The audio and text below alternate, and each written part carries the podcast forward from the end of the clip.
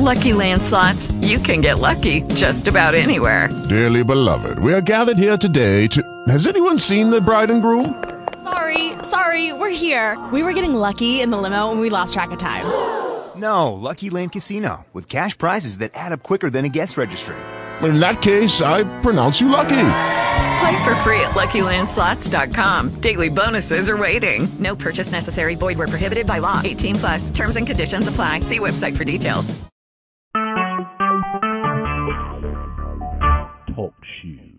Recorded live. Greetings. Welcome to today's live Sabbath service of I Saw the Light Ministries.com. This is Pastor Tim of I Saw the Light Ministries. And today, for the record, today's date on the Roman calendar is April the 18th, 2015, the year of our Lord Jesus Christ. And in God's created calendar is the 29th day of the first month. And tomorrow is going to be the first day of the second month. And uh, uh, after the uh, song service, we'll start in Matthew 25. If anybody at home would like to go ahead and turn there. And uh, we will start in prayer. So if everybody here in person would please stand and we'll start out in prayer. Then we'll do a song service and then we'll get into the sermon as the Holy Spirit leads. Lord Heavenly Father, we thank you, God, for this Sabbath day. We thank you, God, for the cool breeze blowing to help uh, cool us off a little bit. We thank you that it's not raining. And we thank you, God, for every person that is here. We thank you for every person that is listening and that's going to listen over the phone and over the internet. We thank you, God, for the opportunity to deliver your word to the people over the phone and over the internet and in person. We pray for anybody that may be trying to find the location to attend in person, Lord God, you guide and lead them in safety and bring them here safe and sound. And if they're not coming this week, that Lord God, if it be your will, that you would lead them here safely next week. We ask, Lord God, that thy will be done in this service, in this ministry, and in our lives through the name of Jesus Christ. We ask, God, for your blessing, your anointing. We ask, God, you bless the anointing on the song service and on the sermon, on the speaking and on the hearing. We ask, God, that anything that you want us to share, that we'd share and be obedient. Anything you would have us to do, that we would be obedient to the Holy Spirit, God. And these things we ask that your will, Father God, be done. In Jesus' name, so be it. Amen. All right, let's do, uh, grab the folders there and give them out. I appreciate it. Song number one I like doing a whole lot because it's definitely a, a praise song. And that's the point of doing song service. Praise God. Uh, CD player's acting a little bit up as far as I can't see the actual number. But surely the first song will be on first. But once we get up to higher numbers, I might have to play around with it. Make sure it's going to work. All right, page number one.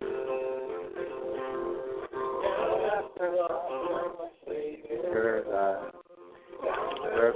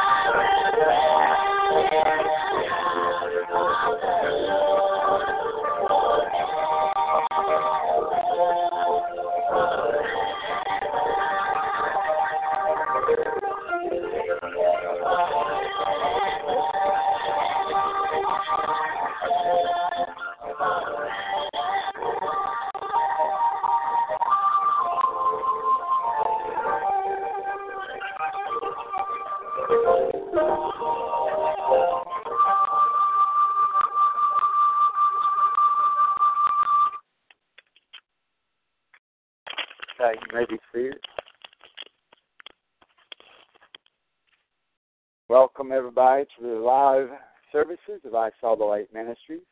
We welcome the person that is from Louisiana over the uh, internet or phone. uh, internet, I guess it is.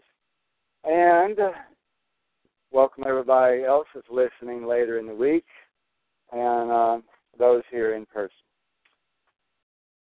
Let's turn to the book of Matthew, chapter 25, and we're reading from the New American Standard Bible, but you're welcome to follow along the King James. You're wondering why we read in the New American Standard, there's an article about it on the website. The ministry website is I Saw the Light Ministries.com. I Saw the Light Ministries.com, and you can look there in the navigational bar on the bottom of the page that you'll come to.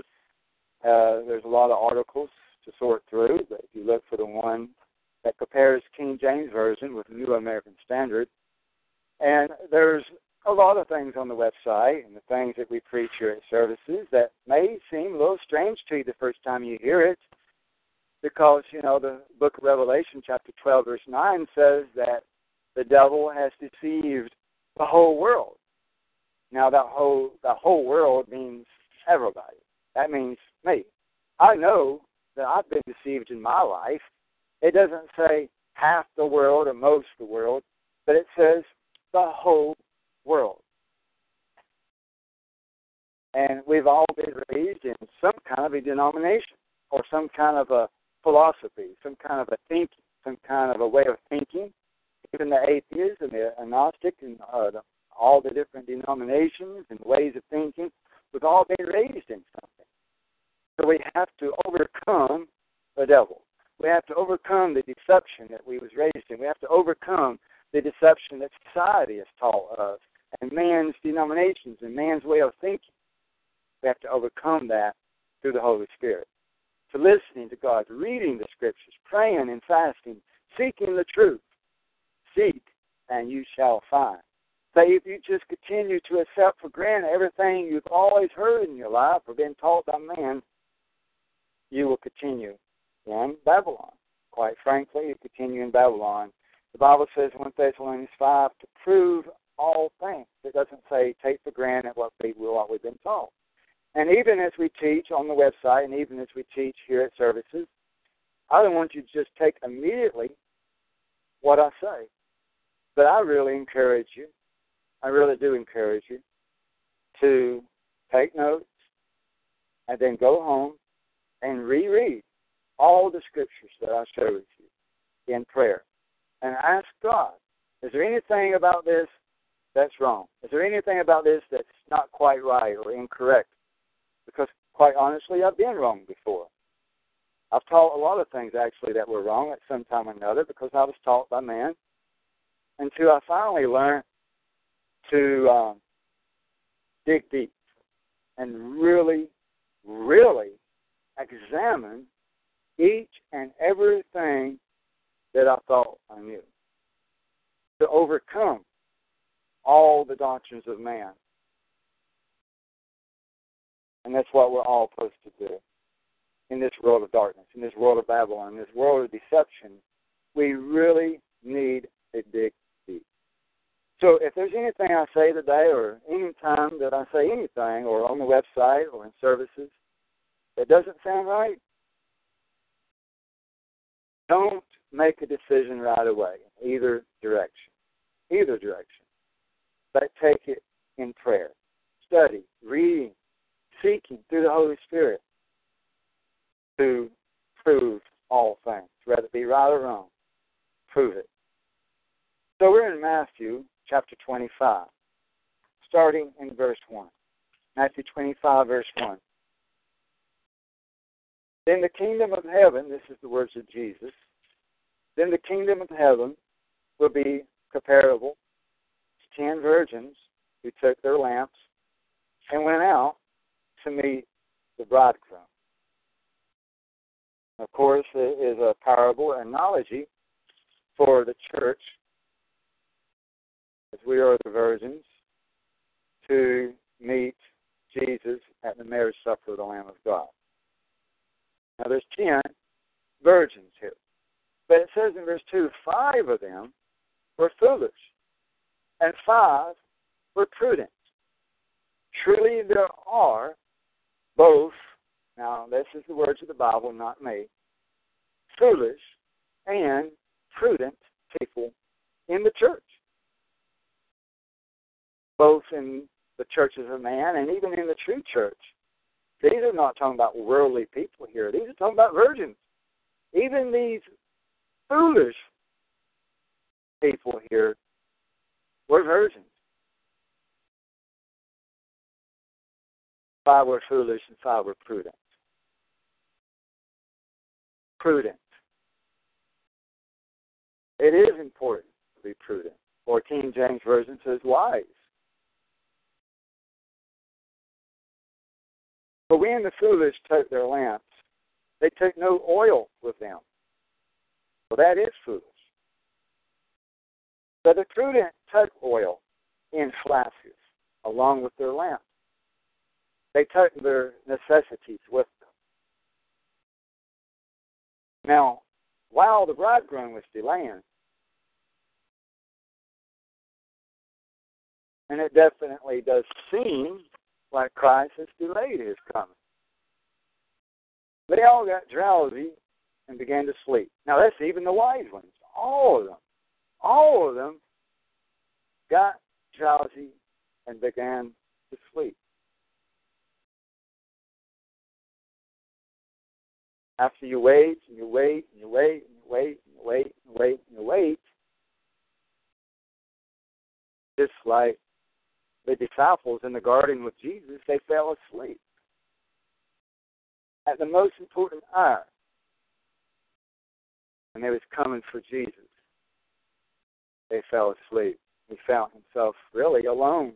And even later on, they all scattered. They weren't much more help awake. Not that Christ would have resisted. But it's nice to have your brothers there with you. It's nice to have support and encouragement in your trial. Verse 6 But at midnight there was a shout. You know what shout that is? The last trumpet. We're going to read about two more different shouts later, God willing. But there was a shout. Behold, the bridegroom come out to meet him. Come out to meet him. Behold, the bridegroom. John the Baptist said, Behold, the Lamb of God. But this time he ain't coming as a lamb. Coming as a lion and as a bridegroom. Coming after his bride without spot, without wrinkle, without blemish. Praise God. Come out to meet. Then all those virgins rose and trimmed their lamps, all of them, both foolish and wise. And the foolish said to the prudent, Give us some of your oil, for our lamps are going out. These must be Democrats. They're trying to get from those that have. Verse 9, but the prudent answered, No, there would not be enough for us, and you too. Go instead to the dealers and buy some for yourself. Now, the denominations of man always teach that this is speaking, this oil is speaking only of the Holy Spirit or the Holy Ghost. But I'm telling you today that this parable is dual. Just like many of the things we read every week, how it has two meanings. And that's why the Bible and the Word of God is described as being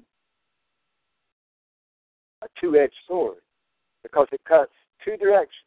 It's dual. Many, many, many, many times. A lot of the Bible is dual, even even triple in meaning sometimes. And this is no exception. This is a dual parable. It's not just the Holy Spirit, but it's also talking not only spiritually, and I'm not I'm not saying it's not talking spiritually. I'm not saying it's not talking about the Holy Spirit, but it has a double meaning. And the other meaning is it's also talking physically about having supplies, about having your necessities, your, your, the things that you need for life. And Jesus taught that. Uh, Jesus never taught that you should not have necessity. He understood the need for necessity. He understood he understood the need for water, for food, for supplies. And the whole sermon today is not going to be about the need for prepping.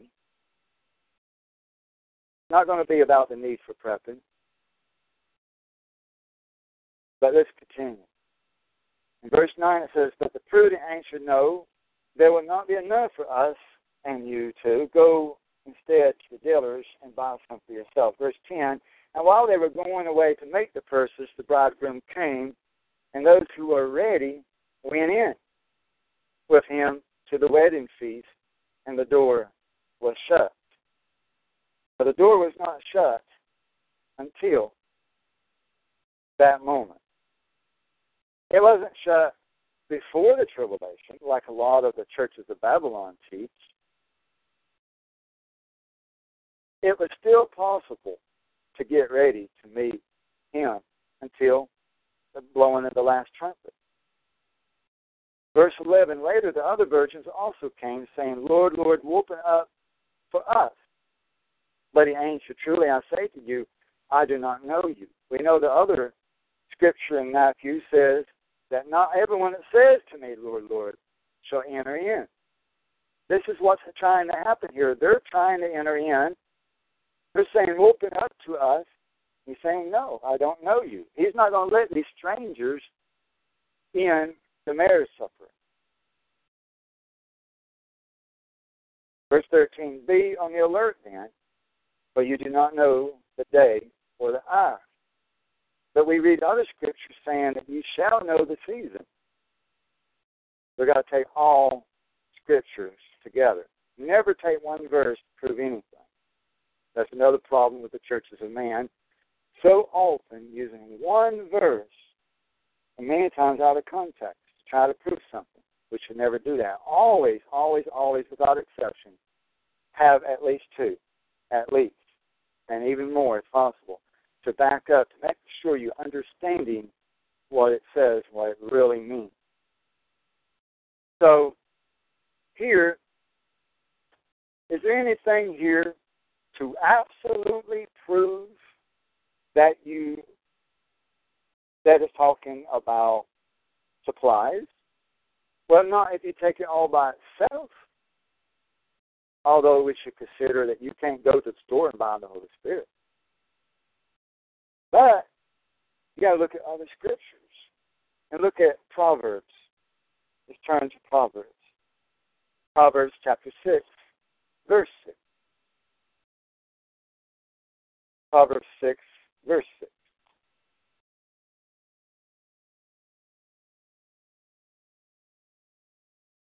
We'll get into the main subject here in just a minute.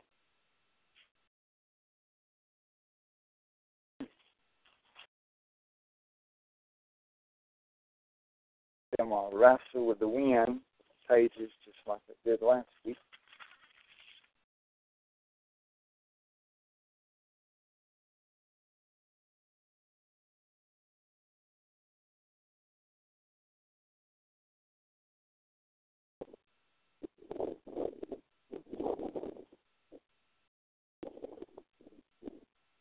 Proverbs 6, verse 6 says, Go to the ant, or King James says, Consider. I think it says, Consider the ant. Go to the ant, O sluggard. Observe her way and be wise. Wise. We just read about the wise and the prudent. I didn't recognize that till right now. We just read about the wise and the prudent.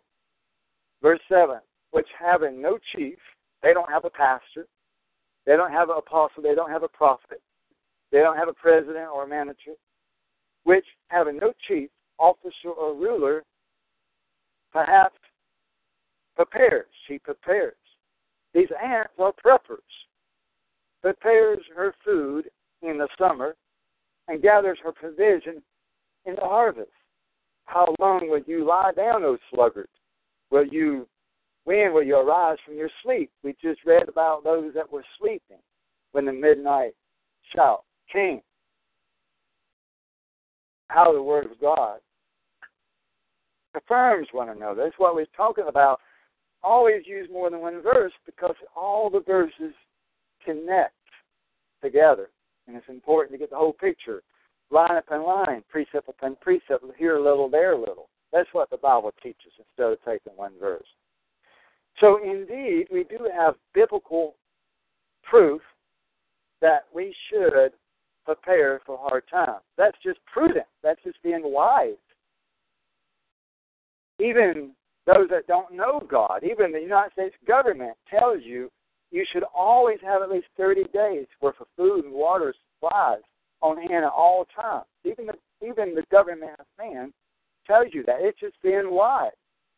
How much more so should the family of God and the government of God, the ambassadors of God, the church and the bride of Christ, be wise, even so much more so.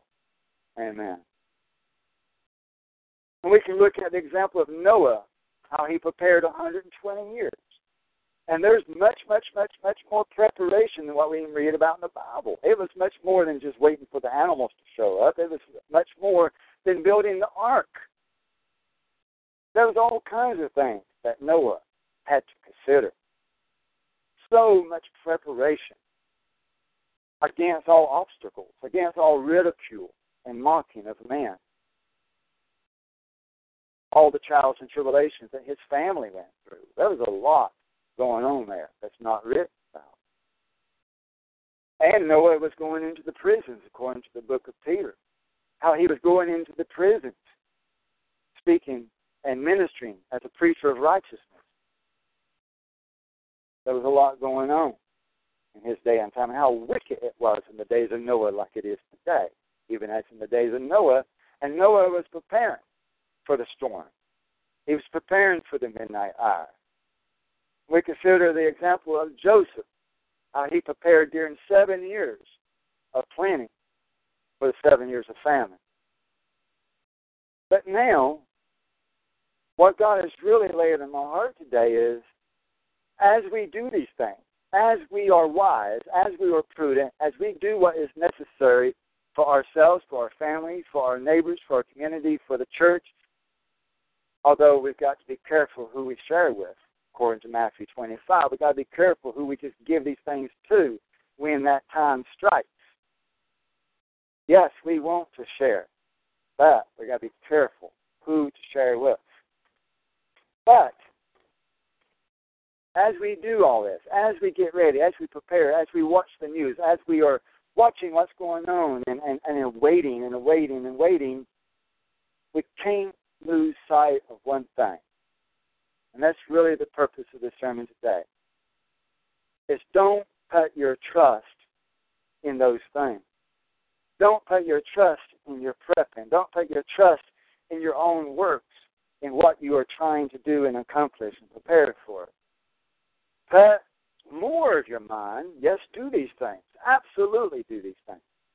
But put more of our minds on God's protection, God's provision, God's healing, the things God is going to do during that time. We got to do our part. If we don't do our part, God won't do his. We'll read some examples here in a minute. We've got to do our part. But we've got to trust God that if we're doing our part, God is going to do His. And we're going to, I, I personally have stocked up some medical supplies, but not so much for me, but for others that's going to be passing through with the soldiers and the gunshot wounds and the severe burns. I'm storing up those medical supplies. I firmly believe in the power of God for healing for me, my family, and those going to be with me, and even for the pastor throughs. If God willing, I would put my hands on them and they will recover and be healed. in the name of Jesus Christ through the power of the Holy Spirit. But I still got to do my part. God sometimes chooses to use these things of man. Sometimes, sometimes God chooses. For example, I have to take medicine every day right now. I know eventually God is going to totally, absolutely, 100% heal me. I ain't got no doubt of that. But for right now, I have to take medicine that actually sustains my life. I mean, honestly and truly, I have to take medicine, and I delayed it, and I delayed it. I didn't want to take it. I didn't want to take it. But my numbers, my blood count, everything got worse and worse and worse and worse so bad. It was really tremendously horrible numbers, deathful. And I was praying, I was trusting God, I was wanting God to heal me. But then God told me, I'm not going to give you poison. I know God told me that. And I started taking that medicine, and my numbers started improving, and I didn't even have no side effects, and I still take it today with no side effects and good numbers. Sometimes we have to do these things. If you read the Apocrypha, the books that was written between the Old and the New Testament, it tells you that. It tells you that God uses doctors and that God uses the medicines of man. It's written in those pages. And I really encourage everybody to have a copy of that. And hopefully I'm going to work on trying to print the Apocrypha out and make booklets and give it to everybody so everybody don't even have to buy it. Hopefully I'll be able to do that. So sometimes we have to do things in the flesh.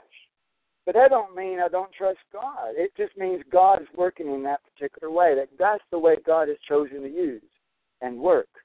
God chooses man. God chooses for man to build a boat. God chooses for man to store back items and supplies, medical supplies and food. God chooses man to do stuff, and God is working. It don't mean God ain't working. It don't mean God ain't faithful. It don't, it don't mean God ain't healing. But he chooses to use man. We are his arms. We are his hands. We are his healing hands. And sometimes it comes in the physical sense. But the Spirit of God is still working in these things. God is still providing. God is still answering we got to realize that it's not always that God ain't answering. Sometimes the answer is take your allergy medicine, take your blood medicine. That sometimes that is God's answer. Sometimes it is. We've got to trust God. Whatever He says, whatever whatever He tells us to do. And we've got to trust God that as we do our part, that he's going to do his part. That there will be some divine healing. That there will be some divine uh, supplies, even like manna and quail. I know that God told me one time as I sitting under a tree many years ago, what seems to me like many years ago, that how does it goes, Gunballs from heaven are delicious. Gunballs from heaven are delicious. What God gave me when I sit under that tree. Now, exactly what those gunballs exactly look like, or taste like, or shape like, or anything, I don't know. I've not seen them yet. But I know I'm going to see them. Something like manna, I would But if we're not doing our part, I don't believe He will even do that. I believe we got to do our part. But we can't get so caught up in doing our part that we forget about what God's going to do, or that we stop trusting Him, or that we put too much emphasis, or too much worry, or too much anxiety on the physical of what we're doing. Let's look at some examples where God worked in the face of impossible circumstances and situations where he still used man and man still had to do their part, but God worked a miracle in it. And let's look at Judges 7.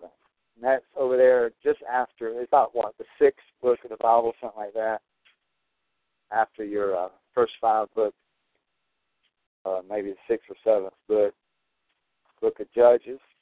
And let's go to Judges chapter 7. And while we're turning there, think of the Passover blood on Passover night when they was in Egypt. How on that last night before God was uh, bringing them out, He brought them out the very next day. How they they had to kill the goat,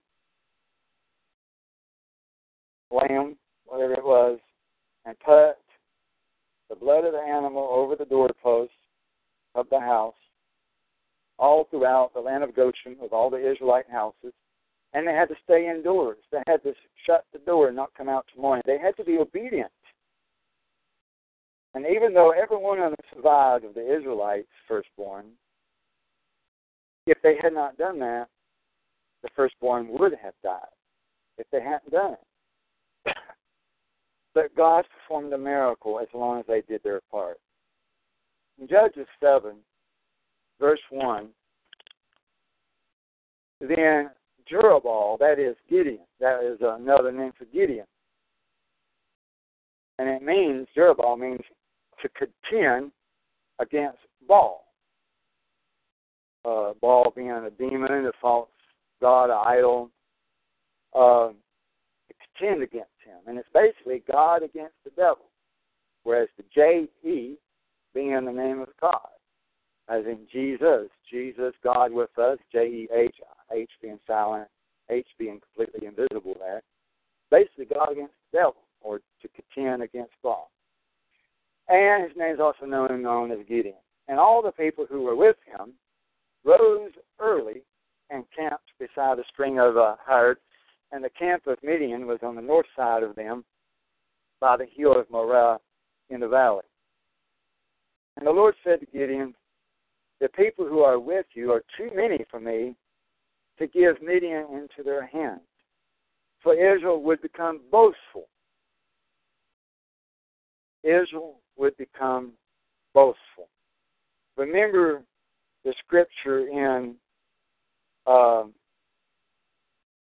let's see, uh, where it says, uh, lest any man should boast, lest any man should boast, uh, not by our works. So that's Ephesians chapter 2. So here there was too many people that God chose God chose not to work until there was less people, so that His name would be magnified, so that the people would know that it was God, that it wasn't their own ability, that it wasn't how many men they had. I know so many times over the internet and even in person, so many times people have said, How can the president of Syria defeat Israel. Israel is such a mighty, powerful military. And right now, everybody hates President of Syria. And with Israel, you got the United States and even Saudi Arabia supporting them, and Egypt supporting them in certain ways, and Jordan supports them in certain ways, and and everything. How can this happen? That the army of just and the, and the army of Israel I mean, the army of Syria is so overwhelmed with all these other armies working against him. How can he defeat all of those armies and Israel and the whole world? It's not about numbers. When God's involved, when the will of God is there, it's not about who has the biggest, who has the most men, who has the biggest army, who has the most missiles. It's not about that. It's about what has God designed what has God ordained? What is God going to do? So here, there are so many men that was going to fight for Israel that God said, I don't want so many people to go to this war. So it says here in verse 2, the Lord said to Gideon, The people who are with you are too many for me to give Midian into their hands, for Israel would become boastful, saying, My own power has delivered me. Now that's what the president of Syria is going to say and has been saying and will say. Being like Nebuchadnezzar at one time, how he was boastful, thinking it was his own pie. Just like the Prince of Tyre and all the, a lot of the worldly leaders thinking it's of their own mind, their own military strategy, and their own funding and their own power. And so many people think, well, America has built this greatness. America's not built nothing. It's God.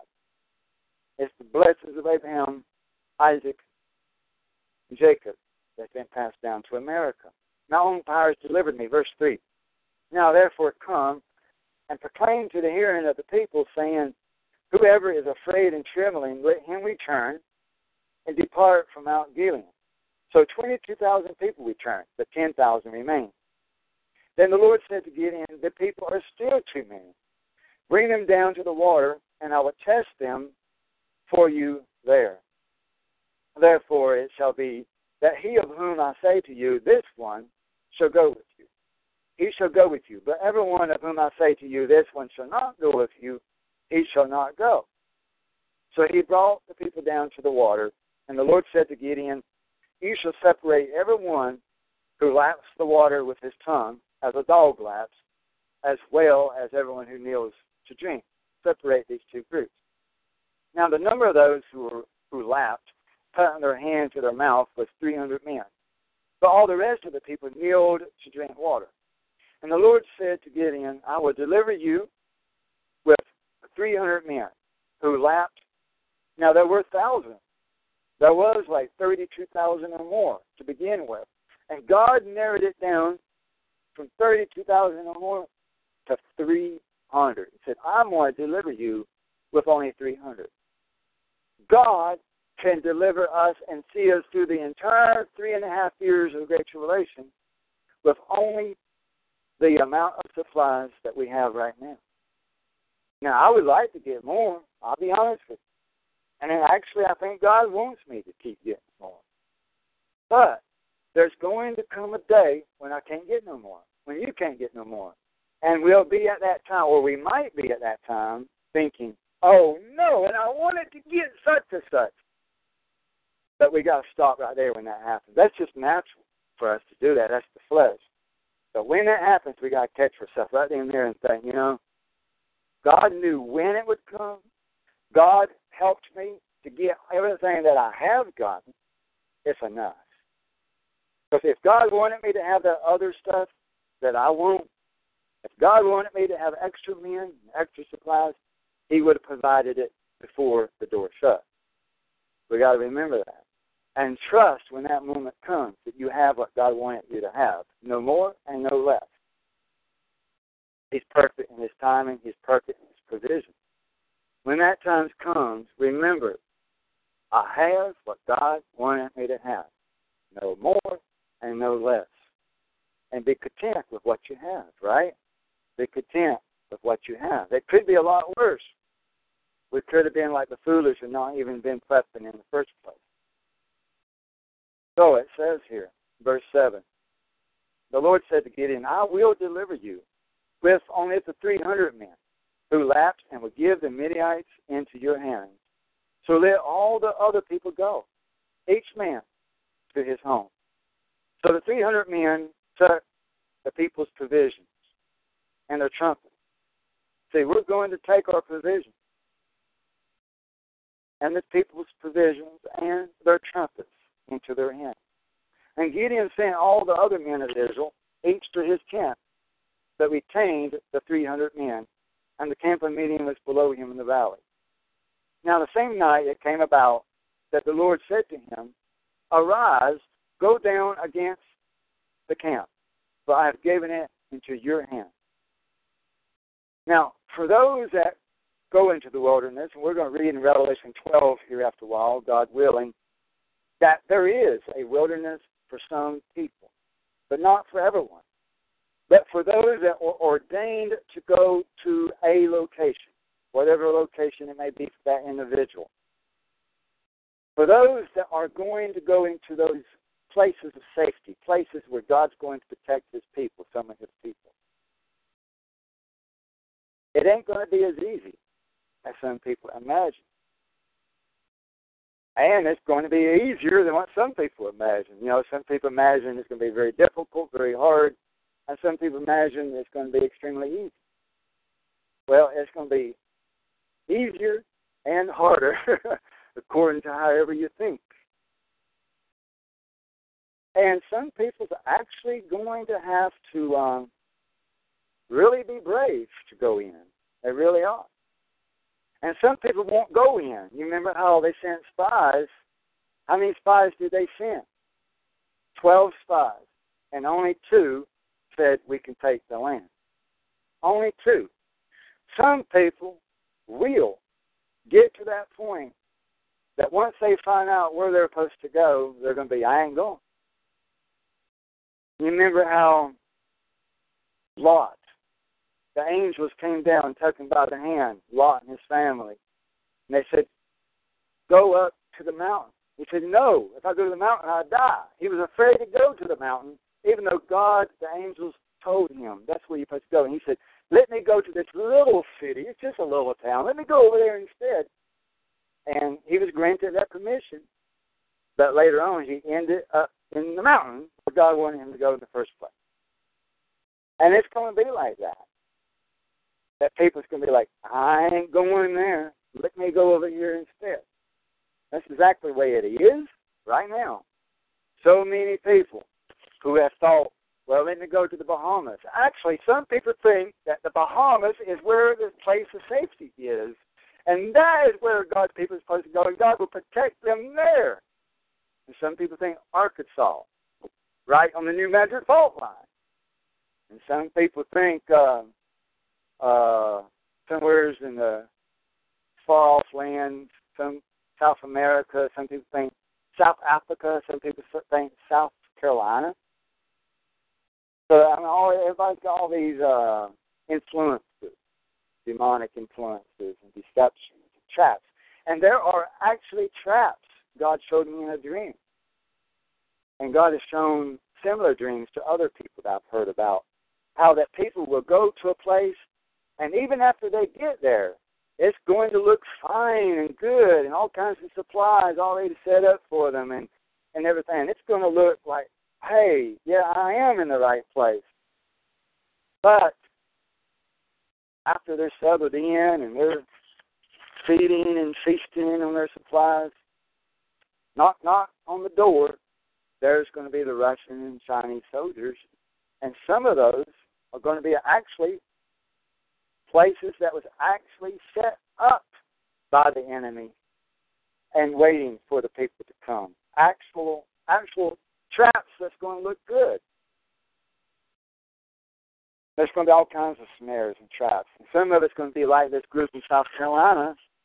They call that man Brother Stair. He ain't my brother.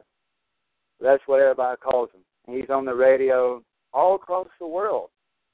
There's thousands and thousands people that listen to him, follow him. And he lives in South Carolina. He has a whole commune down there where all these people, lots of people, have come and gathered around him and are following him. And he has a lot of truth, a lot of truth, and some deception. The devil always mixes truth and deception together to grab you into those snares. And he's saying on the radio, God will protect his people in South Carolina. Come be with us. So people come. Lots of people. Some people's been there for years and years and years, and they're still there. But how many women has he got pregnant? How many babies and, and adults have died under his care because he refuses to allow anybody to go to a doctor or hospital, regardless of even if it's a heart attack or a stroke or anything, or a miscarriage or anything. No, you can't go to the doctor. No, you can't go to the hospital. That's wrong. He is a murderer. He is a murderer. And people are still there. Some people have escaped. Some people were wise enough to leave and they're giving their testimonies. Thank God for their testimonies. Lots and lots of people have left and given their testimonies about all the things He's done. But some people won't leave. They're so deceived by Him. There's a lot of traps that look good at first until after you get there. But right here, God has decided in these verses to deliver Gideon, to deliver Israel, deliver the children of Israel, if they will obey him and allow him to work, even with just few men. In verse 10, it says, that if you are afraid to go down, go with uh, Param, your servant, down to the camp. So he's saying, Gideon, if you're afraid, take your buddy with you. Take your slave with you. Take your servant with you. Take your scribe, whatever kind of servant he was, with you. And God does many times use two men Moses and Aaron and the two witnesses of the end time and so forth. Verse 11, and you will hear what they say, and afterward your hands will be strengthened that you may go down against camp. So God says you're going to hear something that's going to strengthen you, embolden you. And God does that many times. He will send a word, a message, uh, information that will encourage us and strengthen us. So he went down with Param, his servant, down to the outposts of the army that was in the camp. Now the Midianites and the Amalekites and all the sons of the east were lying in the valley, as numerous as locusts. And their camels were without number, and as numerous as the sand of the seashore. That's the kind of the language sometimes in the Bible is called hyperbole or hyperbole. Huh? Hyperbole. Something like that. I, that, that. That's even worse. I can't say. basically, exaggeration. It's not that. It's not that it's lying. It's just exaggerating, saying you know the number of sand of the seashore and the number of sand of the seashore would be in the billions and billions and billions, but it's not billions and billions.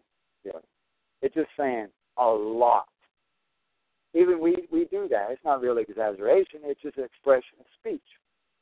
So we need to understand that as we study the Bible. But sometimes there are expressions of speech. Verse 13. When Gideon said, Behold, a man was relating a dream to his friend. And he said, Behold, I had a dream. A loaf of barley bread was tumbling in the camp of Midian. And it came to the tent and struck it so that it fell, and turned it upside down so the tent lay flat. His friend replied, This is nothing less than the sword of Gideon, the son of Joash, a man of Israel. God has given Midian and all the camp into his hand. When Gideon heard the account of the dream and its interpretation, he bowed in worship. He recognized that it was the fulfillment of prophecy. He recognized it was God speaking. He recognized that it was exactly what God told him that he would hear a word of encouragement, a confirmation. And he needed a confirmation. And he got it. And he returned to the camp of Israel and said, Arise, for the Lord has given the camp of Midian into your hand. And he divided the 300 men into three companies and he put trumpets and empty pictures into the hands of all of them, uh, with torches inside the pictures. He said to them, Look at me and do likewise. So he was the general, he was the leader, the captain uh, in front of the army. And behold, when I come to the outskirts of the camp, do as I do. And when I and all who are with me blow the trumpet, then you also blow the trumpets. I'm thinking of Jericho right now. Blow the trumpets, and you also blow the trumpets all around the camp, and say, For the Lord and for Gideon. For the Lord and for Gideon. That's a powerful statement. It's for the Lord and for God's ordained, for God's servant, his anointed because Gideon was an ambassador of God. Gideon was a chosen judge of the time of the book of Judges. He was a chosen man of God, and he represented the kingdom of God as a general for the Lord and for Gideon. He's arousing the men, getting them morale. He, and so Gideon, knew how to uh, encourage his men and his army.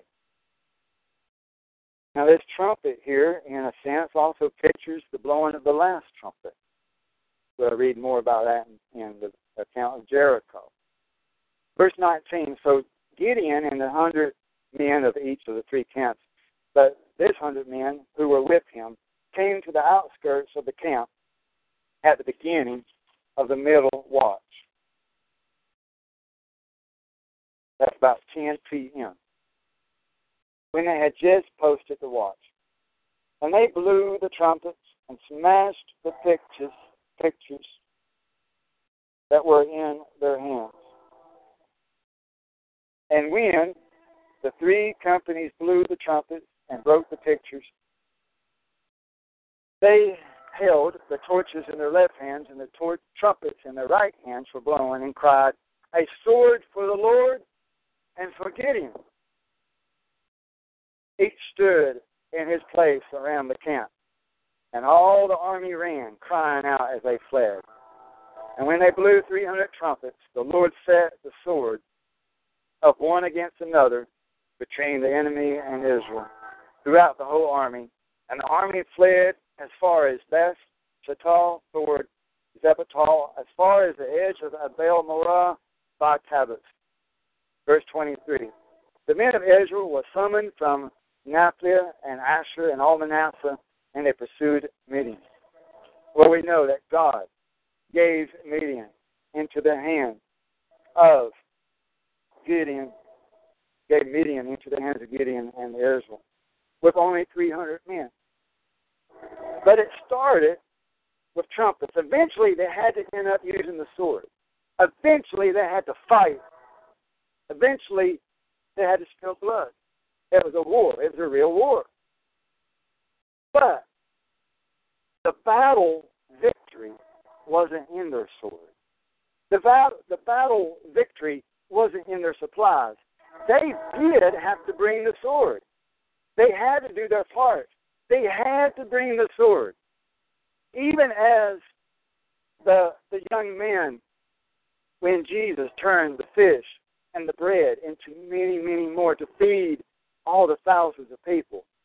There had to be someone to bring some fish and bread. They had to sow a seed. They had to give a tithe.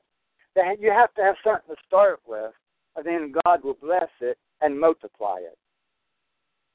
And this is what God did here. And it started with the blowing of trumpet. And the victory was not in the sword, but in the obedience that they did as Gideon said. That Gideon did as God said, and then the congregation of Israel did as the God ordained general did. And they did. And he said, Do as I do. And they did. And they all obeyed God and they obeyed God's man. And God delivered them. Amen. Now let's look at 1 Kings 17. That ain't far over there to your right. 1 Kings, you go through Samuel, then your king. 1 Kings 17.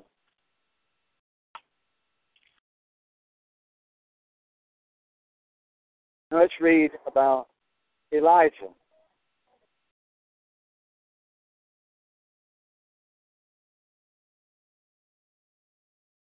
Praise God. Oh, I am so thankful for the people that are listening and for the people here in person. We're going to have more people soon because I want more people to hear the Word of God. Amen. 1 Kings chapter 17, verse 1. Now Elijah, the Tishbite, there's actually a man that lives in, uh, I believe, Greece or somewhere near Greece in the Mediterranean Sea that says he is Elijah. And actually believes he, he looks like Elijah. And um, he had me several years ago to uh, send him a Bible. He provided the money, but uh, for some reason or another, I can't remember really well, but I had to. Uh, he needed somebody to ship it for him that he couldn't order it where he was at. So he sent me the money. It wasn't a scam or nothing, and I sent him the Bible. Uh, but and at no point, at no point of time, did I 100% believe him as being one of the two witnesses, which he claims that he is. Uh, for some reason or another, God has connected me in my life several times with people who claim to be the two witnesses. In fact, one of my one of my pastors, uh, many many years ago, that was with the Worldwide Church of God in Pennsylvania, in Franklin, Pennsylvania. Uh, that pastor, more recently, you may recognize his name. He's online, claiming to be one of the two witnesses. Name is uh, Ron Wyman, something like that. Ron Wyman or Ronald Wyman, something like that. Uh, he claims to be one of the two witnesses. And there's been other accounts. So many times God has connected me with these uh, false two witnesses. Um, some people would think, well, maybe that's the devil, but it's not, because uh, never did I fall for any of them. You know, never did I fall for any of them. But there is a man named, or he calls himself Elijah, and uh, then I think of another group that claims to be the two witnesses also in South Carolina. They're all over the place. The world is filled with these false prophets and false Christs. You know, there's a lot of people claiming to be Christ. So it's amazing wickedness out there and the deception and people following them. Lots of people following them. Mind blown. 1 King 17. Now Elijah the Tishbite, who was of the settlers of uh, Gilead, Gideon, whatever, said to Ahab, As the Lord, the God of Israel, lives, before whom I stand, surely there shall be neither dew nor rain these days, except by my word. And the word of the Lord came to him, saying, Go away from here and turn eastward and hide yourself by the brook uh, Cherith. And again, so many people, it's like, well, I ain't hiding. I refuse to go hide. That you're being a coward. You're just hiding. If God tells you to hide, hide and don't be ashamed of it. And yes, people's going to accuse you of hiding, and people's going to accuse you of all kinds of stuff. But obey the Lord. Obey the Lord. It's not a shame to hide if God tells you to hide. And he told Elijah to go hide yourself by the brook Cherith, which is east of Jordan, of the Jordan, talking about the Jordan River. And it shall be that you will drink of the brook. He sent him out to the wilderness there and he's drinking of the water in the creek of the brook, and I have commanded the ravens to provide for you there. So he went and did according to the word of the Lord. So he went and lived by the brook and lived. Not just a visit, but he lived by the brook Cherith, which is east of the Jordan.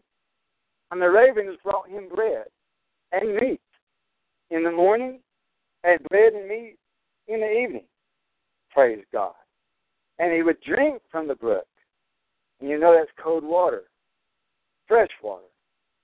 And he it happened after a while that the brook dried up because there was no rain in the land. Whose fault was that? It was Elijah's fault, not God, because Elijah said, It's not going to rain except by my word. He prayed that it wouldn't rain, and it didn't rain for a space of three and a half years, Bible says because God answered his prayer. We've got to be careful what we pray for. Verse 8. Then the word of the Lord came to him, saying, Arise and go to Zarephath, which belongs to Sidon, and stay there. Behold, I commanded a widow there to provide for you. Now, usually, we're supposed to take care of the widows. But in this case, God chose to use someone that could barely provide for themselves, someone that who would usually look to somebody else for support and need assistance. But God chose the little to provide. Verse 10. So he arose, even as he chose David, the uh, just a shepherd, out of all his brothers, who were all older. And his dad, David's dad, thought surely it would be this boy or this boy or this boy or this boy. And then finally it came down to David who was out. You know, God chooses the uh, underdog. Verse 10. So he arose and went to Zarephath. And when he came to the gate of the city, behold, a widow was there gathering sticks. And he called to her and said, Please get me a little water in a jar that I may drink. And she was going to get it. As she was going to get it, he called to her and said, And please bring me a piece of bread in your hand. But she said, As the Lord your God lives, I have no bread. Basically, she, she, basically she's saying, honestly, I'm not lying to you. Honestly, I swear, I have no bread. Only a handful of flour in the bowl and a little oil in the jar. Gotta have a little oil in your lamp, in the jar. And behold, I am gathering a few sticks that I may go in and prepare for me and my son, that we may eat it and die. She's gathering sticks. I don't know what kind of sticks. What kind of sticks? I see anything in the margin here. Nope, I see no information. So it says here, and die. She thought that she's just going to basically maybe tree bark. You know? I'm to gather these sticks and die. He was at wit's end. He was ready to give up. But God brought a deliverer. Verse 13. Praise God. Verse 13. Then Elijah said to her, Do not fear. Do not fear. Go and do as you have said, but make me a little bread cake. He's not asking for anything big. He's asking for a tithe. He's asking for this woman to put God first, to give a seed, to plant a seed, to sow a seed, a tithe, just a little bread cake from the first, from it first, and bring it out to me, God's servant, God's representative. And afterward, you may make one for yourself and for your son. I don't want to take everything you've got, but put God first. 14. For thus saith the Lord God of Israel, the bowl of fire shall not be exhausted, just as the fish and the bread is not exhausted. Shall not be exhausted, nor shall the jar of oil be empty until the day that the Lord sends rain on the face of the earth. So she went and did according to the word of Elijah. And she and he and her household ate for many days. Her, her household, and Elijah ate for many days. And a bowl of flour. But see, it started with that she still had some flour. She still had some oil. So we do need to have a seed planted. It's okay to have some oil Matthew 25 tells us that we should have some oil. But then God does the rest. Don't put too much focus or too much emphasis or anxiety or worry that you ain't got enough. But rather, trust God to multiply it. Trust God to extend it. That God will do his part. You've done your part. Keep doing your part. But when the door comes, when that ire comes, when that storm comes, when the electric goes out, when the breaking news comes across the TV, don't fret. Do not fear. God is in control. And God is just as much in control after the event than what he was before the event. God is the same God day and night. Good times and bad times, on the mountain and on the valley, God is still in control. So, verse 16 the bowl of flour was not exhausted, nor did the jar of oil become empty, according to the word of the Lord which he spoke through Elijah. Praise God. Amen. Let's go to Zechariah 4. That's over there very close to the end of the Old Testament, Zechariah chapter 4. Zechariah chapter 4.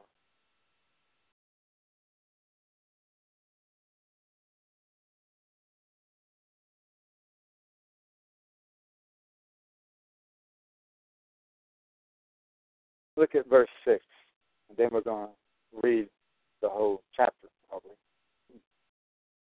Zechariah 4, uh, not the Z E P, but the Z E C, Z E C H, Zechariah, right there before Malachi. So it's next to last book of the Old Testament. Chapter 4, verse 6. Then he said to me, This is the word of the Lord to Zerubbabel, saying, Not by might nor by power, but by my spirit, says the Lord of hosts. He's saying, not by your own power, not by your own strength. That's what it's meaning. Not by your own strength, Zerubbabel. To God was sending Zerubbabel, however you pronounce it, please excuse me. But it, he was going to build, God was sending this man to build the second temple, to rebuild the temple after they came out of Babylon. Let's do verse 1 here and read the chapter. Verse 1 Then the angel who was speaking with me turned, returned, and roused me because uh, uh, I believe Zechariah was seeing uh, eight dreams or visions. And um, he aroused him from sleep as a man who is awakened from sleep. In verse 2, he said to me, What do you see, or what did you see in the dream? And behold, and I said, I see and behold a lampstand. Well, this is, is a menorah, is what he's talking about, menorah, of all gold, with its bowl on top of it, and its seven lamps, or seven candles, the seven oil lamps. Remember, we got to have oil for our oil lamps, and this is what this is. The menorah, menorah was actually the kind it's talking about. It's not candles, but it's a menorah, and each of the seven branches is actually a miniature little oil lamp, each one of them on the seven branches. A little miniature oil lamp, and they used olive oil for the oil. And so this seven lamps, actually seven lamps on the menorah. On it with seven spouts, which the oil flowed through, belonging to each of the lamps which are on top of it. So you got a supply and a lamp of seven candles, of seven oil lamps with a supply running to it. Also, two olive trees by it. So there's a whole supply, basically a garden. You got these two trees, olive trees, which is providing all this supply for the olive oil. One on the right side of the bow and the other on the left side. Verse 4. Then I said to the angel who was speaking with me, saying, What are these, my Lord? And so the angel who was speaking with me answered and said to me, Do you not know what these are? And I said, No, my Lord. Then he said to me, This is the word of the Lord to uh, Zerubbabel, saying, Not by might, talking about not by your power, your strength, and your works, nor by power, but by my spirit. So all these these olive trees and this olive and the oil providing energy for the menorah represents the Holy Spirit. That the Holy Spirit is what's going to provide. That the Holy Spirit. Now, in the dream, was still oil, real oil in the dream, real trees, a real lampstand, lamps. But God was providing for all this. God was providing the oil. We got to have real oil, Matthew 25, but the Holy Spirit provides it. The Holy Spirit provides it. Everything that I've got, everything you've got that we've been storing up for days, weeks, months, or years, has all been provided by the Holy Spirit. The money we bought it with was provided by God. The guidance about what to buy, how to buy it, and the money to get it with, all by the Spirit of God, not of our own works, lest any man should boast. Verse 7 What are you, O great mountain, before Zebulun? It's saying, whatever the obstacle is, whatever the trial is, whatever the tribulation is, whatever the problem is, that mountain of trial and, and, and obstacle, what are you before this man of God? Before Zebediah, you will become a plain. That mountain will be made flat, and he will bring forth the top stone with shouts of grace, grace to it. Even as they shouted at Jericho, even as they uh, blew the trumpets uh, for Jericho, I mean for uh, uh, Gideon in the book of Judges, as well as shouting at Jericho. Grace, grace be to it. Here, it is a shout of blessing that Zebulun is shouting a blessing toward the temple of God. Amen. Praise God. Sometimes we should shout a blessing.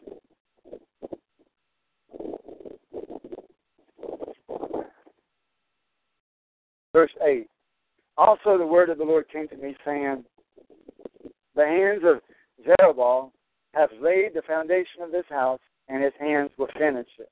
You started it, you're going to finish it. Then you will know that the Lord of hosts has sent me to you.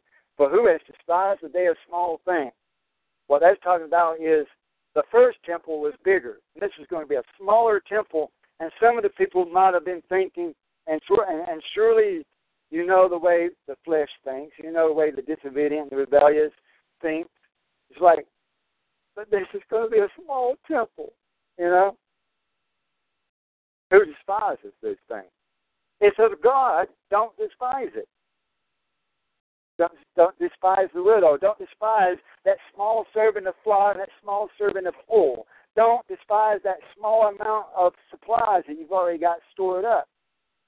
It's sufficient. It's what God has selected. God selected a smaller temple.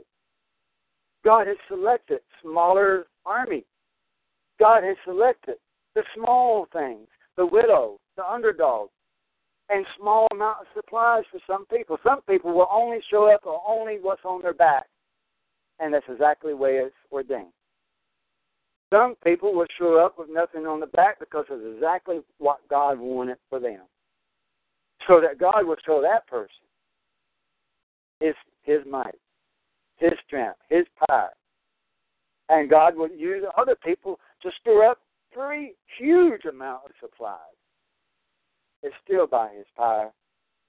If that was what God wanted for that person. Whereas the other people are storing up large amount of, of supplies, these militias, outside the will of God. Some people are doing it inside the will of God, and some people are doing it outside the will of God.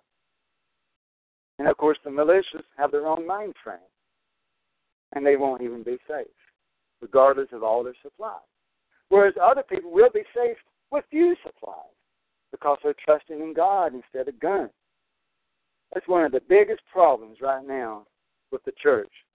If they're trusting in guns instead of God, big G and little g. They're trusting in their little g.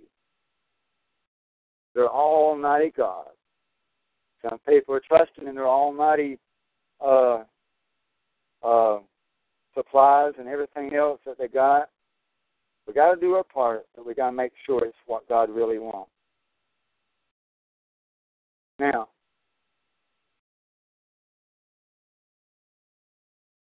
let's look at Jericho. Joshua 6. Joshua 6 over there. That was close to Judges, Deuteronomy, right after Deuteronomy.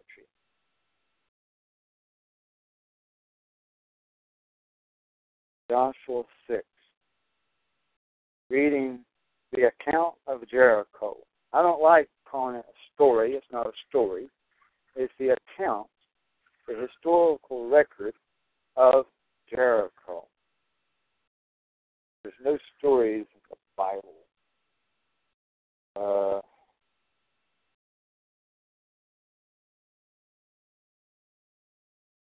Joshua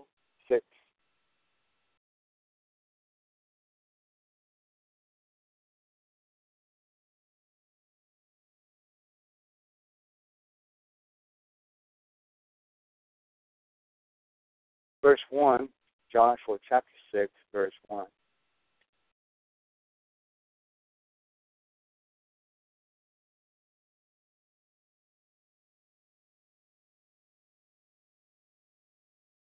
Now Jericho was tightly shut because the sons of Israel. They had heard about the family of God. They had heard about the congregation of God. And these people in Jericho, even though it was a mighty city with mighty walls, they were afraid of the sons of Israel. And no one went out and no one came in. And the Lord said to Joshua, See, I have given Jericho into your hand with its king and the valiant warriors. You shall march around the city, all the men of war circling the city once, and you should do so for six days, one time per day for six days. And also, seven priests, the number of perfection and completeness, seven priests who carry seven trumpets. This pictures the seven seals, and the seven trumpets, and the seven bowls that you read about in the book of Revelation. And the seven trumpets of ram's horns before the ark, then on the seventh day, which doesn't necessarily mean the seventh day of the week, but what it's talking about could have been and may not have been, but on the seventh day of doing that. Now, of course, one of these days had to have been the Sabbath. Uh, if you go seven days long, one of them was the Sabbath day. But it's not clear which day. Then on this seventh day that you're doing this, you shall, and it may even be the Sabbath, shall march around the city seven times. Seven, seven, seven. This is seven seals, seven trumpets, seven bows. March around the city seven times, and the priest shall blow the trumpets. It shall be that when you make a long blast with the ram's horn, and when you hear the sound of the trumpet, all the people shall shout with a great shout. All the people shall shout with a great shout. Yes, we will. The blowing of that last trumpet. There should be a great shout, the Bible says. I'm ready to shout. I'm ready to shout. I'm ready to shout. Can't wait to shout. Can't wait to shout. What a glorious day that will be. And all the people shall shout with a great shout. And the wall of the city, Babylon, will fall. Praise God. The wall of the city shall fall flat. And the people will go up, every man straight ahead. Verse 6. So Joshua the son of Nun called the priests and said to them, Take up the ark of the covenant and let seven priests carry seven trumpets of ram's horns before the ark of the Lord. Then he said to the people, Go forward and march around the city, and let the armed men go on before the ark of the Lord. And it was so that when Joshua had spoken to the people, the seven priests carrying the seven trumpets of the ram's horns before the Lord went forward and blew the trumpets and the ark of the covenant of the Lord followed. And the armed men went before the priests who blew the trumpets, and the rear guard came after the ark while they continued to blow the trumpet. But Joshua commanded the people, saying, You shall not shout, nor hear your voice be heard, nor let a word proceed out of your mouth until the day I tell you, shout.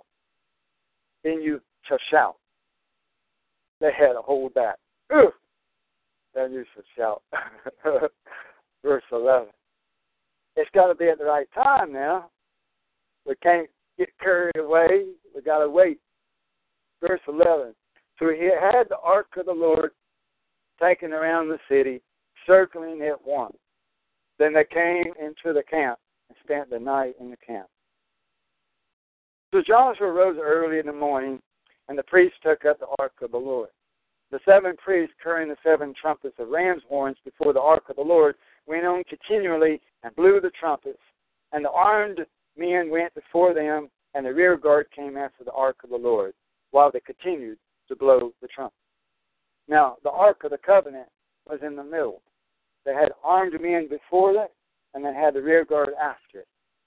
It reminds me of in the menorah how you have the center candlestick representing God, Messiah. But the Ark of the Covenant, a lot of people worshiped it. But it wasn't meant to be worshiped. It was meant to represent the seed of God, the commandments of God, the Word of God, the presence of God. And they were supposed to worship God through this instrument of the ark. While they continued to blow the trumpet. Verse 14. Thus, the second day they marched around the city once and returned to the camp, and they did so for six days that this happened. Verse 15. Then on the seventh day they rose early at the dawning of the day, and notice the beginning of the day was not at sunset. It was in the morning, at dawn. The Jews did not learn sunset to sunset until they were in Babylonian captivity history shows. Documentation after documentation after documentation after documentation in history shows.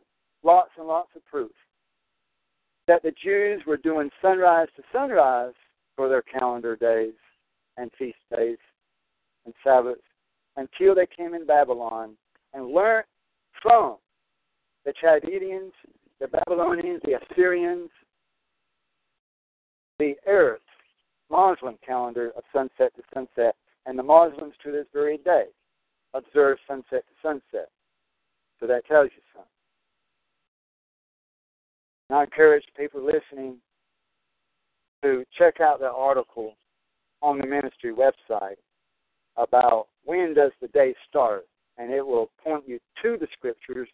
And I just ask you to consider the evidence in prayer and see where the Holy Spirit leads. So in verse 15, then on the seventh day they rose early at the dawning of the day, is early, not at sunset, and marched around the city in the same manner seven times. Only on that day they marched around the city seven times on the seventh day. And at the seventh time, when the priest blew the trumpet, and this represents the last trumpet, the catching up into the marriage supper of the Lamb of God, Joshua said to the people, Shout, for the Lord has given you the city, and the city shall be under the ban. It shall, it and all that is in it belongs to the Lord. And only Rahab the harlot and all who are with her in the house shall live, because she hid the messengers whom we sent. But as for you, only keep yourself for yourselves from the things under the ban, so that you do not covet them or take some of the things under the ban and make the camp of Israel accursed and bring trouble to it. All the silver and gold and articles of bronze and iron are holy to the Lord, and they shall go into the treasury of the Lord.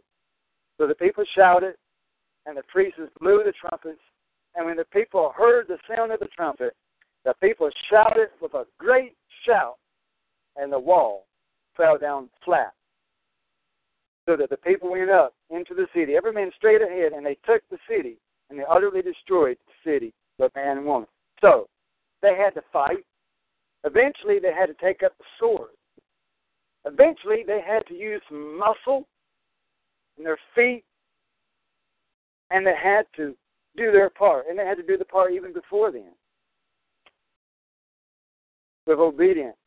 But the victory was not in the sword. The victory was not in their muscles. The victory was not in their feet. The victory was in God through the Holy Spirit. What God did at the shout. Now, if they had not shouted, God would not have done it. We got to shout. We got to obey God in every aspect of whatever He asks us or commands us to do. We got to obey God, then put it in God's hands and stand still. Do what you're supposed to do, then stand still and see the salvation of the Lord. Let's look at the book of Ephesians, chapter 2. Ephesians chapter 2.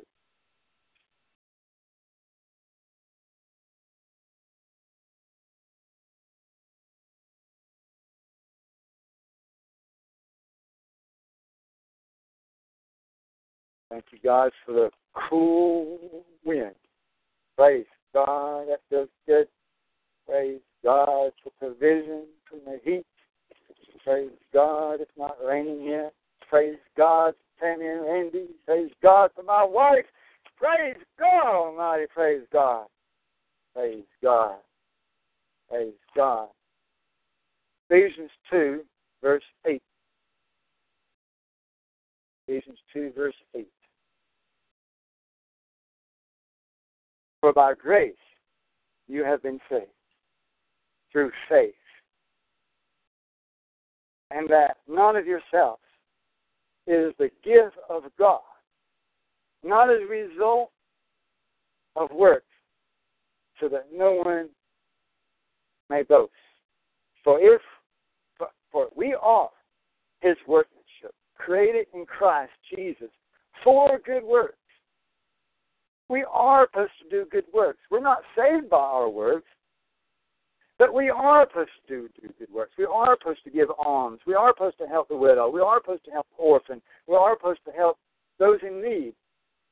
But don't let them take advantage of you either. But we are supposed to help people. And we are supposed to fast and pray and keep the Sabbath and keep the feast days of our kingdom of God. These are our days of our kingdom. Just like people keep the Fourth of July for the kingdom of the United States, we keep Pentecost, Feast of Tabernacles, Passover for God.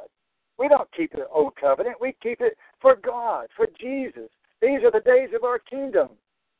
We are not people without days of celebration, commemoration. We have a lot. We have more to celebrate and more to commemorate than what the world does. We're not people without joy, without celebration, without feast. We have more to feast about, celebrate, shout about than what the world does. Let's not take it for granted. There's so much in these verses right here. Let's read it again, verse 8. Ephesians 2, verse 8. For thy grace, thy grace. That's something just think about for a whole weekend. For by grace you have been saved through faith. That faith is important. We got to have faith. This is what this is all about today. Faith. And that not of yourselves, not of what we have done, not of what we have stocked up, not of ourselves. It is the gift of God. Everything that we got saved back is the gift of God. Not as a result of my works, not as a result of what I've done or what I've bought, but what God gifted to us, what God gave, what God provided, what God led us in, lest anyone may boast. Let us not, when we get in the wilderness, let us not say, I did this. Let us not say anything to give us credit for what we've stored up, saved up. It was God that did it through us. But God that maintained that focus. Verse 10 For we are His workmanship, created in Christ Jesus for these good works, which God prepared beforehand so that we would walk in them. God has prepared the place of safety. God has carved out the caves. God has carved out the landscape. God has carved out in history, in time, in people, in individuals, in spirits, in everything. God has carved it out, ordained it, and planned it, and prepared it. It is God that will bring the people. It is God that will say when it's time. It is God that will lead us in, even as He led the children of Israel, the congregation of Israel, across the Red Sea. It is God that led them in the pillar of fire and in the cloud, pillar of cloud. It is God that divided the Red Sea and not Moses, but God used Moses. And Moses had to lift his hand up, both his hands, all night long. Hour after hour after hour after hour. Moses had to keep up both hands, and Aaron had to help hold up his arms.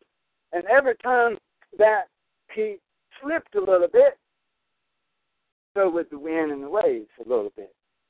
But when he went back up, it went right back up. And the water stayed up all night long, and the east wind blew up all night long hold back the waters. God did it, but he used man. But we don't give Moses the credit. We give God the credit. It's a union between God and man. It is a relationship. It is a marriage of man and woman. It is a marriage two walk together. How can two walk together unless they be in agreement? Moses was in agreement with God. We got to be in agreement with God in all of this that we do. Amen. Praise God. Revelation 12. Revelation 12.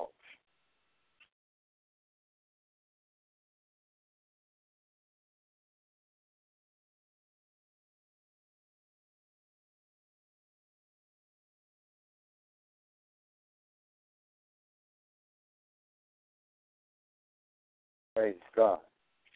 Revelation chapter 12, verse 7. Revelation 12, verse 7. Now, chapter 12 is hard for people to understand because it's several time frames in this chapter, and that's what people don't understand. So let's quickly review, and then we'll pick up verse 7. Verse 1 and verse 2 and 3 and 4, verse 1 through 4, is talking about the nation of Israel, uh, Joseph, uh, the sons of Israel, the 12 tribes. Uh, uh, verse 3, it's got uh, seven heads, ten. Oh, that's the enemy there. Let's see. Oh, verse uh, verse uh, 1 has the 12 stars. Those 12 stars are the 12 tribes of Israel. This is the nation of Israel giving birth to Jesus Christ. As nation of Israel is looked at as being a woman, the nation of Israel was looked at in the Old Testament as being the bride of, of God. God divorced her, gave Israel away. Israel gave birth to Jesus Christ. And the devil tried to kill Jesus Christ at his birth. And the devil drew a third of the angels away, even before Adam and Eve, verse 4. Verse 5 is talking about Jesus being born to Israel and to Mary. So here, the woman transfers from being Israel to Mary, and they escaped into Egypt for three and a half years. Uh, Joseph, Mary, and Jesus went to Egypt for three and a half years. And then in verse 7, it comes to our time.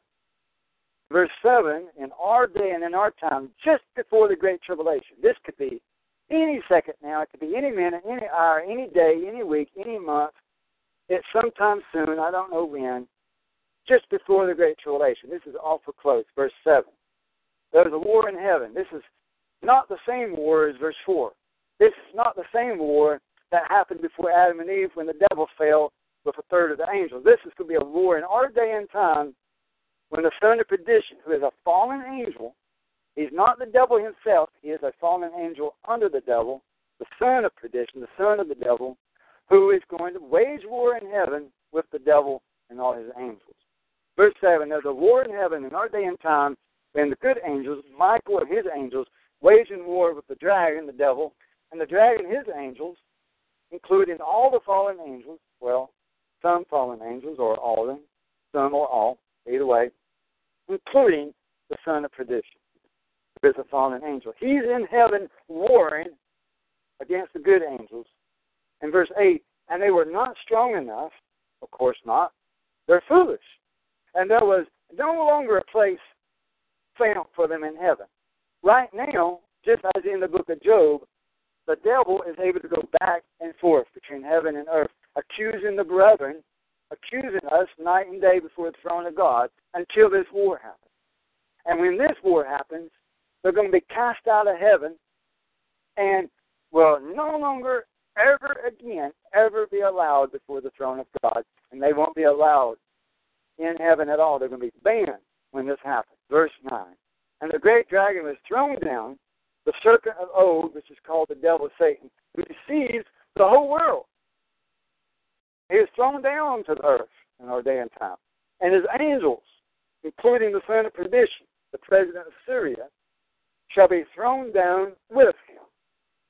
Then I heard a loud voice in heaven saying, Now the salvation and the power and the kingdom of our God and the authority of his Christ have come.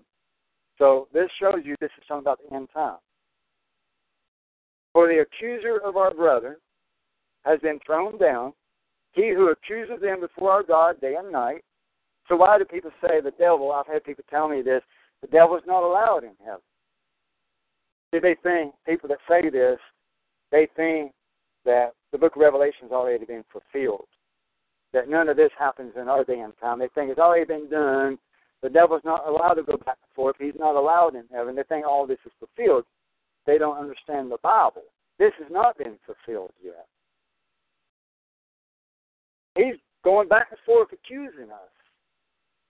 But when this war comes, God's going to put his foot down, cast them out, and ban them from heaven. Verse 11 And they, the saints of God, overcome him, the devil, because of the blood of the Lamb, and because of the word of their testimony, and because they did not love their life even when faced with death. That they kept their focus on reality. They kept their focus on the kingdom of God, not on this flesh and blood, not on this life. It don't matter whether we live or die in this life as long as it's for Christ. If I die, let it be for Christ. If I live, let it be for Christ. If I suffer, let it be for Christ. That is the attitude that these saints have in verse 11.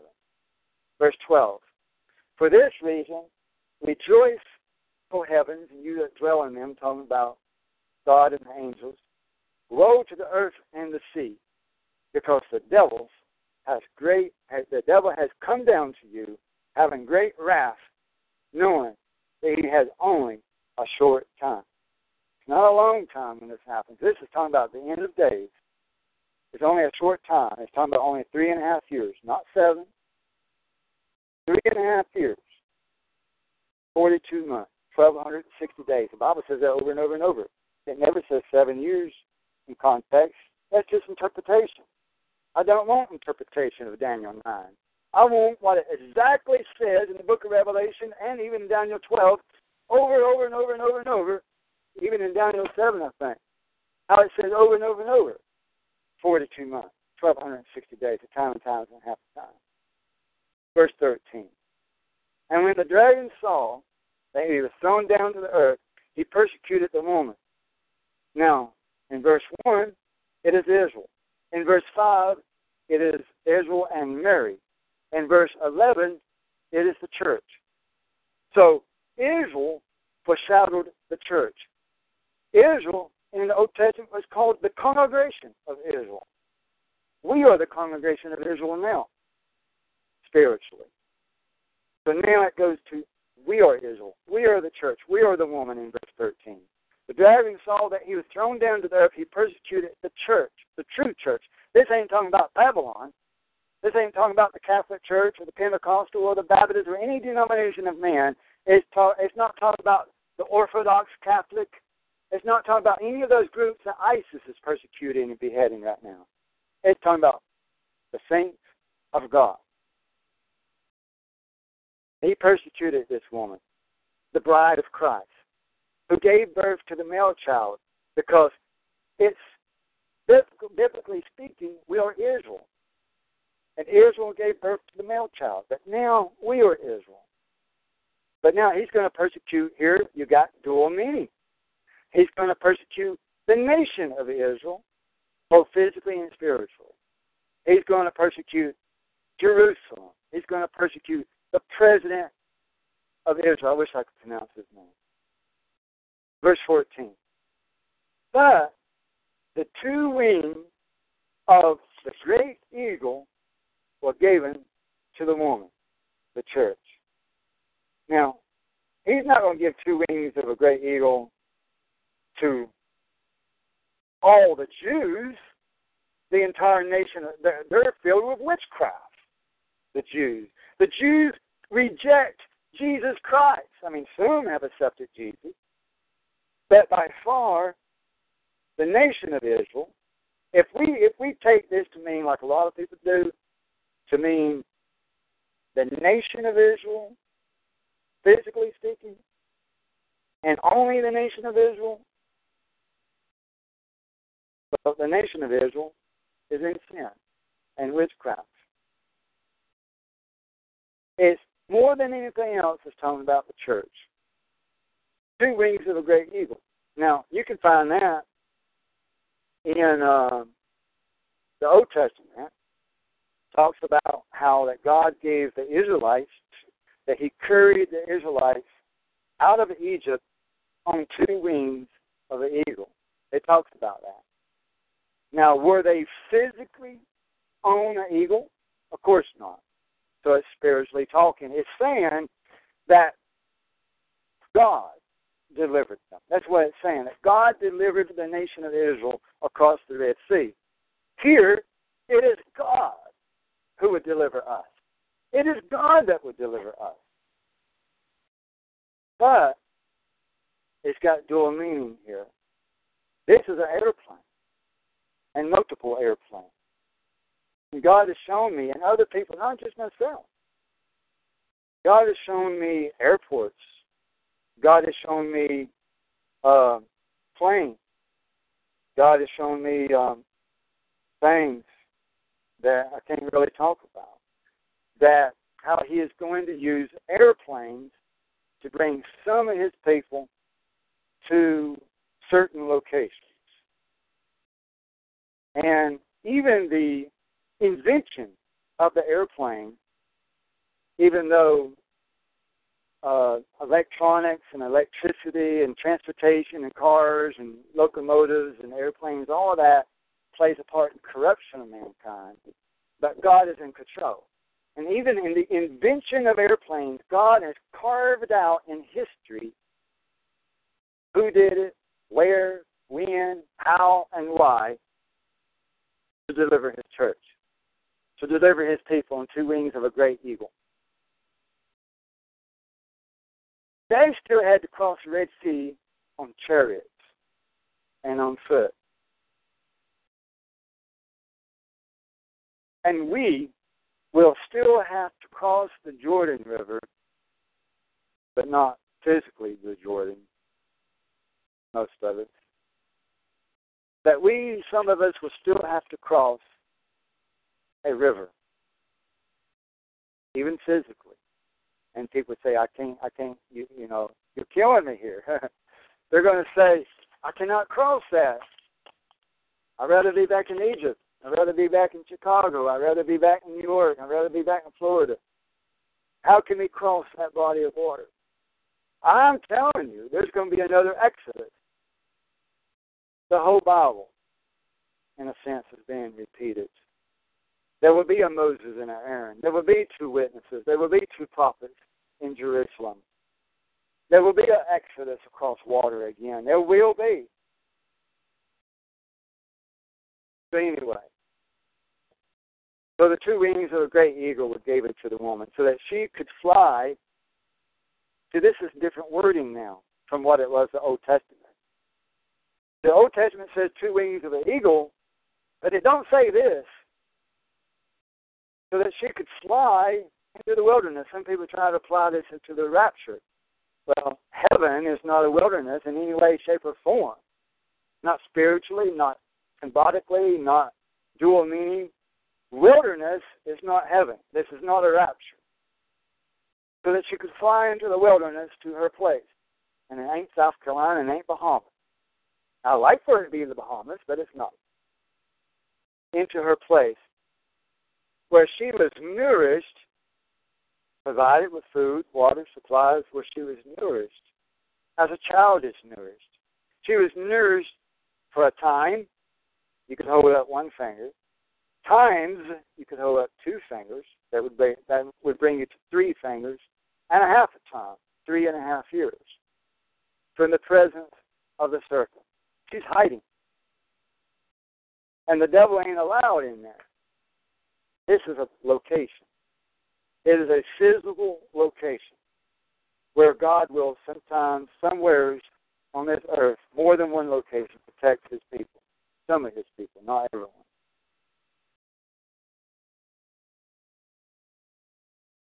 And the serpent, the, the, the serpent poured water like a river out of his mouth.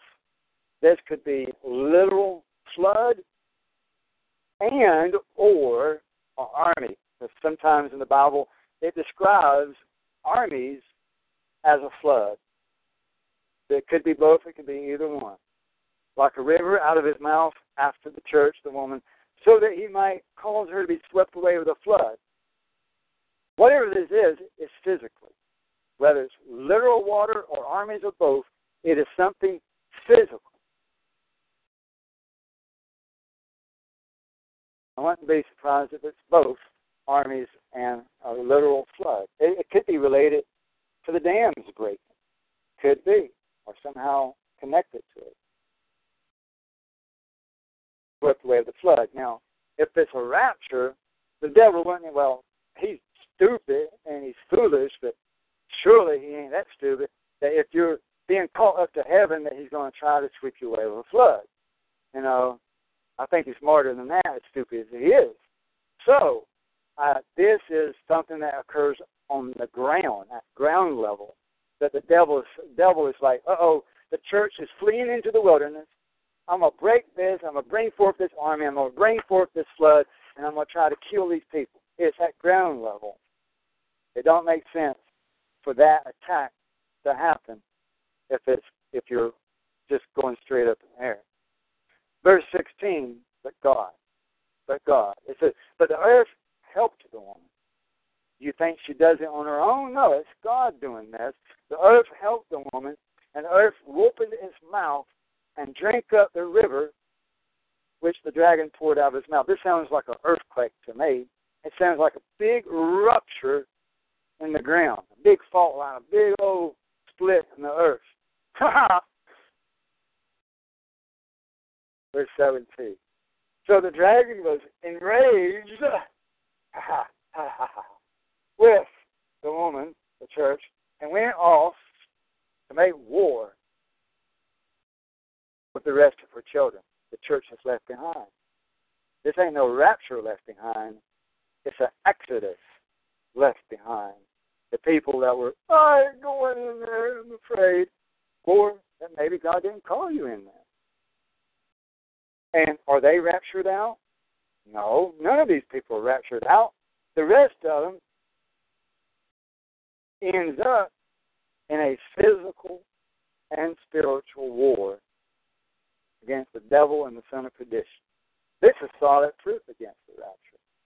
Solid. You can't get any more solid than this, although there's plenty of solid proof all across the Bible against the pre-trib rapture. Make war with the rest of her children. Now, these are good people. These are good saints. These ain't bad saints. It's just that they didn't make it into the wilderness for one reason or another. Maybe they wasn't allotted to, or they was too afraid to, or they was rebellious. But either way, they still keep the commandments of God. They are still true Christians, and they still keep the commandments of God and hold the testimony of Jesus. Some people believe all you got to do is hold the testimony of Jesus. As long as you claim Jesus, as long as you believe in Jesus, as long as you came to the altar one time in your life 50,000 years ago, that you're okay. Well, you got to hold the testimony of Jesus, that's clear. But they also keep the commandments of God. That's the, all Ten Commandments, including the Sabbath day. But they still don't make it into the wilderness for one reason or another. And for those that make it into the wilderness, we should not think that it was of our own power, of our own ability that we made it in, or our own goodness, or our own righteousness. We should humble ourselves on that day that we make it into the wilderness and enter into that place or places, if God so calls us to do that and grants us that gift and that uh, so forth. We should humble ourselves uh, and say, you know, it's not that I was obedient enough or righteous enough or anything. It's just this is what God's designed for me. I'm here by the grace of God. I'm here as a gift from God. not of my own works. So we got to be careful to humble ourselves. We don't want to go in there and think we're better than anyone else. In fact, I believe there'll be people there with some serious problems. I know there will be, just like the first Exodus. There'll be people there murmuring. I can hear it already. How come you didn't save such and such back? Well, if you knew it was coming, and you knew this and you knew that, how come you didn't buy this and save back this? How come you didn't buy more of this? I can hear it already. Just like it's here already. I can hear it. I can hear it already. And well, we hear from God too. You're not the only one. We hear from God too. I can hear it already. oh well, we'll just have to deal with it when it comes. God is in control. God is in control. Let's look at one more verse. Ephesians 6. Ephesians chapter 6.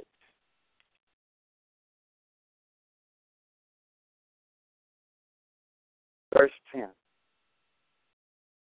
Ephesians chapter 6, verse 10.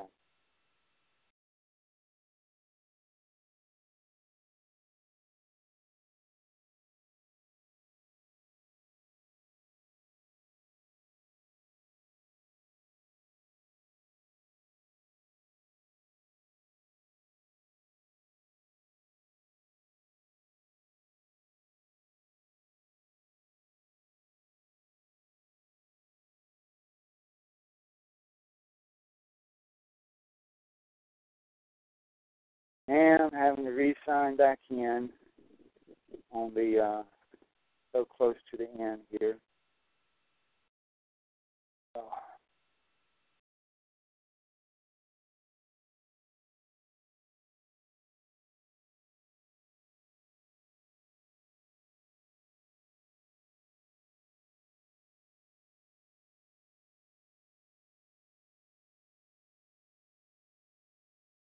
Okay. Sorry for the interruption. Uh, I had to sign back into the website, and I see that there's still people there, and we appreciate you very much in Louisiana, and those people that's going to be listening later in the week. Because I know Lisa listens to the archives later on in the week, and other people listen to the archives later in the week. And I, I truly, really appreciate everybody. Ephesians chapter 6, verse 10. Finally, be strong in the Lord and in the strength of His might. He's got big arms. He's got big muscles. He's got knowledge. He knows what's best. It's perfect timing. He created the clock. He created the plans. And it was God Himself is going to bring the tribulation. And we need it. We need the great tribulation. God's going to bring it. And God's going to bring everything. The devil just thinks he knows what he's doing. The devil just thinks he's doing whatever he's doing. It is God that's behind everything. God is in control. And God even created the smiths, the smith blower, the coal blower. He created the devil, the fallen angels. He created them perfectly without fault. Then vanity was found in them, and they fell on their own. But be strong in the Lord and in his might. So that's the conclusion of the sermon. And then I also like to tell you that uh, we're going to be continuing to do broadcasts every week uh, live, and also it's saved in the archives. And then we're preparing and counting the days down to Pentecost. And the day of Pentecost is coming up on May 24th on a Sunday, and we'll be having services two days in a row. That Sabbath, Saturday, and then the next day, Sunday, day of Pentecost, May 24th. So May 23rd and 24th at 2 o'clock p.m. Eastern Time for the uh, live broadcast. And for those that uh, come in person, we'll start at 1.30 on both of those days, the services. And uh, you're welcome to bring friends and family. You're welcome to invite people, always. to services, no matter when it is. And uh, here, before we eat, let's do uh, after we sign out uh, and everything, close the internet broadcast. Before we eat, we'll do a card ministry and we'll pray for individual people and fill out cards and get them sent in the mail and stuff like that. But remember Pentecost and be praying for Pentecost. Be praying. I'm running ads on Facebook. I'm running ads to try to inform people and let people know that we're having services, uh, that people can come to services. And uh, we usually don't broadcast the music, the worship part, because the worship is private between us and God. But sometimes we do let you listen in to the last song or two. And uh, that anybody that would like a copy of the worship music that we sing, I'll be glad to send you a free CD as a service and a help and a blessing and edification to you. I'll be glad to send you, if you'd like to have one, request it, a free worship music CD that is the same worship music that we hear, that we use here at services. And uh, all you got to do is go to the website at I Saw the Light Ministries com. com, and uh, look at the very bottom of the navigation bar on the very bottom of the page for the word contact. Click there, fill out the form, and tell me that you're requesting a free uh, worship music CD or gospel music CD. And I'll be glad to send you one. Make sure you give me your full web address, email address, name, and all that, and I'll be glad to put it in the mail as soon as I can uh, without any charge for postage or anything. We don't sell anything at I Saw Light Ministries. The Bible clearly says and teaches that we are to freely give, uh, and that we are not to sell the truth. And I would never dare sell worship music. People need to be very, very, very careful about doing that.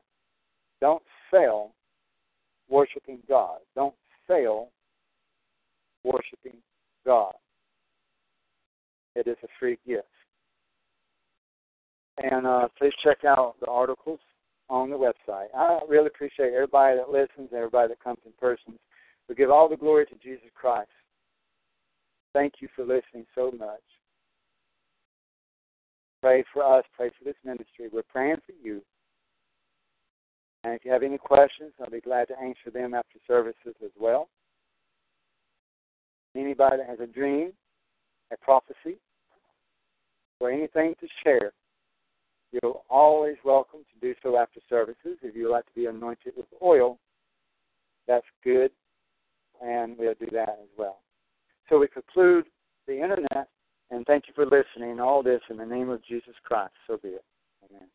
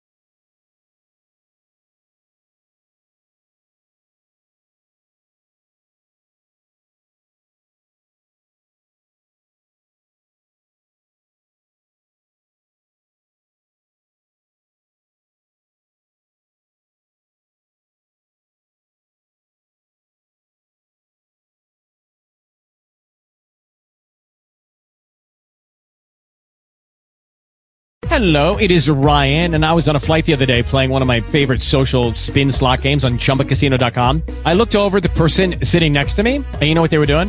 They were also playing Chumba Casino. Coincidence? I think not. Everybody's loving having fun with it. Chumba Casino is home to hundreds of casino-style games that you can play for free anytime, anywhere, even at 30,000 feet. So sign up now at ChumbaCasino.com to claim your free welcome bonus. That's ChumbaCasino.com and live the Chumba life. No purchase necessary. VGW. Void prohibited by law. See terms and conditions. 18 plus.